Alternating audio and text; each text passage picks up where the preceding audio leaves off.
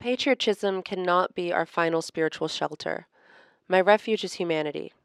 I will not buy glass for the price of diamonds, and I will never allow patriotism to triumph over humanity as long as I live. Rabindranath Tagore.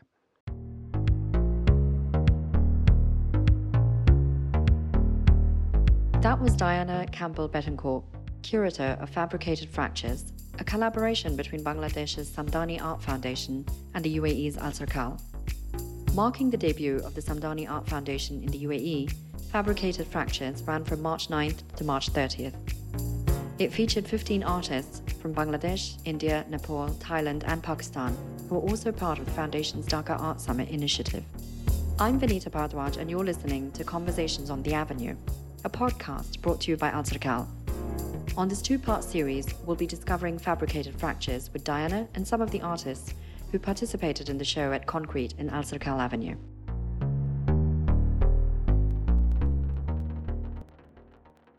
Although Bangladesh is at the heart of the exhibition, for the visitor it's a powerful exploration of the notion of spaces. Spaces that are physical, emotional, and intellectual, and how they're challenging the idea of nations, states, and territories. When colonial Britain first partitioned a united Bengal in 1905, using religion as a tool to subjugate rising Bengali nationalism, intellectuals such as Rabindranath Tagore, who was the first non European to be awarded a Nobel Prize in Literature, was deeply affected by the partition of a region that was united by language, art, culture, and traditions. In 1947, Along with the two state partition of India, Bengal was also divided.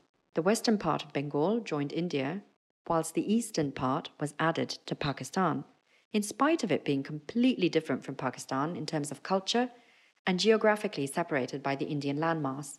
Today, most of us recognize Bangladesh as the clothes manufacturing outpost of the globalized world. But Bangladesh's location, sandwiched between India and China, makes it both an important geopolitical force and vulnerable to regional hegemony. That's something that came up a lot in our conversations with Diana when talking about South and Southeast Asia, because it's not exactly easy to paint all of the region with the same brush. In my past years coming to Art Week, I noticed that um, platforms about regionalism and people coming together are really important here, be it MENASA, Middle East, North Africa, South Asia. And I started to think about actually while we talk about regions coming together, we also need to talk about how they came apart. A lot of these um, divisions or fault lines across the region were fabricated.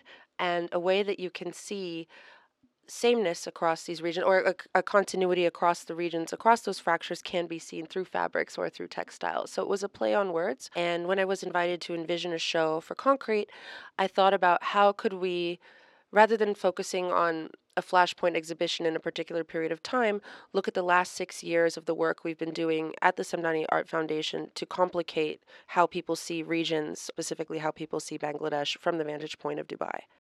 Diana says that Bangladesh's contemporary art packs a punch in spite of its diminutive size. The diversity of work is staggering, evocative, and powerful, as the exhibition proves. However, it typically takes a flood, a building collapse, or a factory fire for mainstream media to take notice of anything emerging from Bangladesh. It's really at the crossroads of South and Southeast Asia. So, something that we have really fought against is how to look at Bangladesh in a way other than the little brother of India. And actually the art scene in Bangladesh is far more similar to the art scene in Indonesia than it is to India because most artists who practice individually also work collectively. That's not the case in India. People mostly have individual studio practices, which doesn't translate in Bangladesh. And um, the Rohingya crisis obviously blew up, and that was actually a very um, poignant and clear um, sign of these bottlenecks that come between thinking of Southeast Asia as one region and South Asia as one region. And I think part of it is because um, the centers of funding for South Asia are in India, and the centers for funding for Southeast Asia are in Singapore and um, there are slippages in between these two. And so I tried to kind of hack into our budget to look at becoming that node that could connect the two. And I think we did that quite successfully in the 2018 summit, which is leading to a more south south uh, hack for the 2020 summit. In the absence of an actual market for contemporary art galleries that represent artists, creative expression is really fighting against the grain in very difficult circumstances. Artists don't have studio practices, And yet they're producing potent artworks that stand up to the reductive international requests for Global South exotica. There was a piece of writing that came out in our 2016 Critical Writing Ensembles book, and it was a Swiss writer, and she was asking, well, what could contemporary art do in a country without clean water? And I thought that was absolutely ridiculous. Like, what can, let's, I'm American, what, what can contemporary art do in a country without gun control laws? Sometimes it's easier to see problems in other countries than looking at problems in your own backyard. And I think that good art also comes out of people responding to the times that they're in, not responding to a market. If you look at this exhibition, it's not glossing over issues. In fact, it's bringing to light issues that like seem to get swept under the rug, and um, artists can do that. And you know, as long as artists can do that, I'm here to back them. And I think that what's really important, um, you know, now there's a lot of interest internationally in Bangladesh shows, but sometimes those really cater to this exotic idea of rickshaw painters, cinema banner painters, Dhallywood that kind of exotic stuff doesn't resonate with local audiences in Bangladesh. So most of the works Actually, all of the works in this uh, exhibition have shown in Bangladesh to Bangladeshi audiences, and I therefore feel very comfortable sharing them here in Dubai. They weren't created um, to create a kind of nationalistic view of Bangladesh. And also, it's not just about Bangladesh because, again, these borders, Bangladesh is a delta, they're shifting. Fabricated fractures came together at Concrete and Al Avenue an imposing, unmissable structure, concrete is the Office for Metropolitan Architecture's first building in the UAE and was mostly built by workers from South Asia. On opening night, traditional Bengali olpona, or decorations made with rice paste, were painted at the entrance by the artist Joydeb Roaja. A folk art, olpona, is traditionally painted on the floors on auspicious occasions and typically comprises sacred motifs and symbols. Visitors to the exhibition, however, were greeted by life size drawings of women with tanks on their heads, dwarfing soldiers, a befitting teaser of the show that lay ahead. I had uh, in my grandfather or grandmother, uh, our Tripura community is a uh, woman is the uh, leading in the family. That's Joydeb. But it's uh, becoming now like uh, my grandfather, my father. The the situation is changing. Growing up, Joydeb remembers a childhood fraught with tension and armed conflict. He was surrounded by friends who were either with the army or with Shanti Bahini, an armed wing of a political resistance that was fighting against government forces over land rights and autonomy. He sought solace in art. The militarization of the Chittagong hill tracts profoundly inspires his work. We have uh, fight them some sometime, and army also every time come um, our village, so we are afraid, and many time we go to the jungle. in my childhood, uh, it's a very, um, how can I say, uh, attract uh, this situation uh, for my life. I did not play football, cricket, or something because uh, we have no need to uh, option to play because I live in hill area and some train army, some train Shanti Bahini. So it's one kind of play in my in my childhood. Women feature prominently in Joydeb's work in uh, army torture or our political uh, many things uh, is go through the, the woman. When our political party come our village our women working for them. And when army come our village all men uh, to uh, go to the jungle uh, for hide. And women face the army. So I hope uh, sometime we need to salute uh, our women. So that's why uh, soldier uh, salam in the uh, woman like that. It's just my dream. so I applied like that drawing.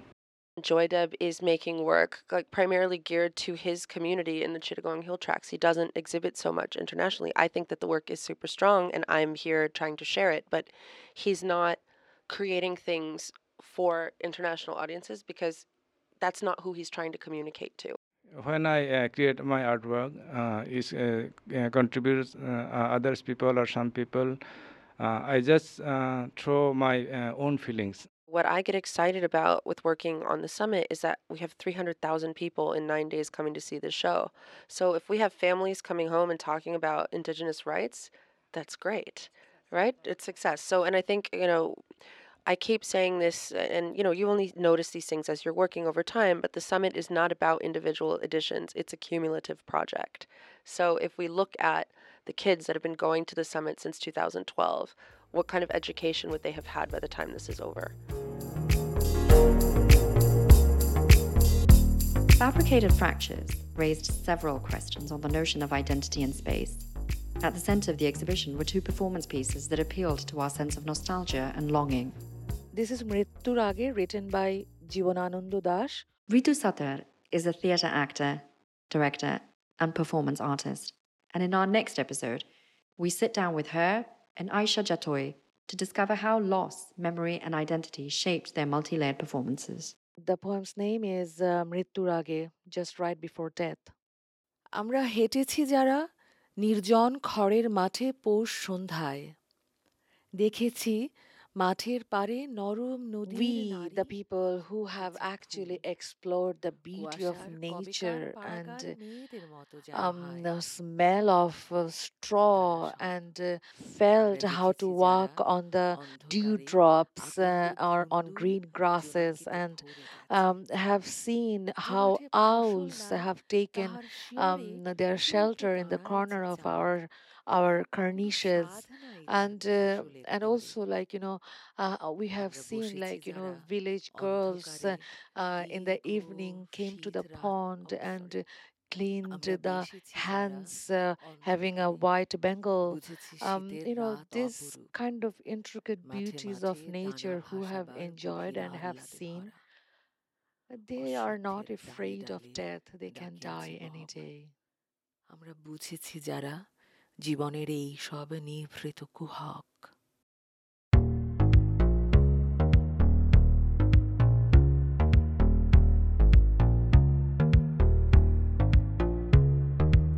This episode was brought to you by Alserkal Avenue and was hosted by me, Vinita Bharadwaj. Editing and production by Chirag Desai. We'd love it if you could subscribe to the show in Apple Podcasts, Google Podcasts, or any podcast player, as well as streaming apps like Spotify and Anghami. And if you really enjoyed this episode, share it with your friends. For more information about the exhibitions and events on the Avenue, visit alserkalavenue.ae or follow Alserkal Avenue on Instagram. That's A L S E R K A L A V E N U E dot A E.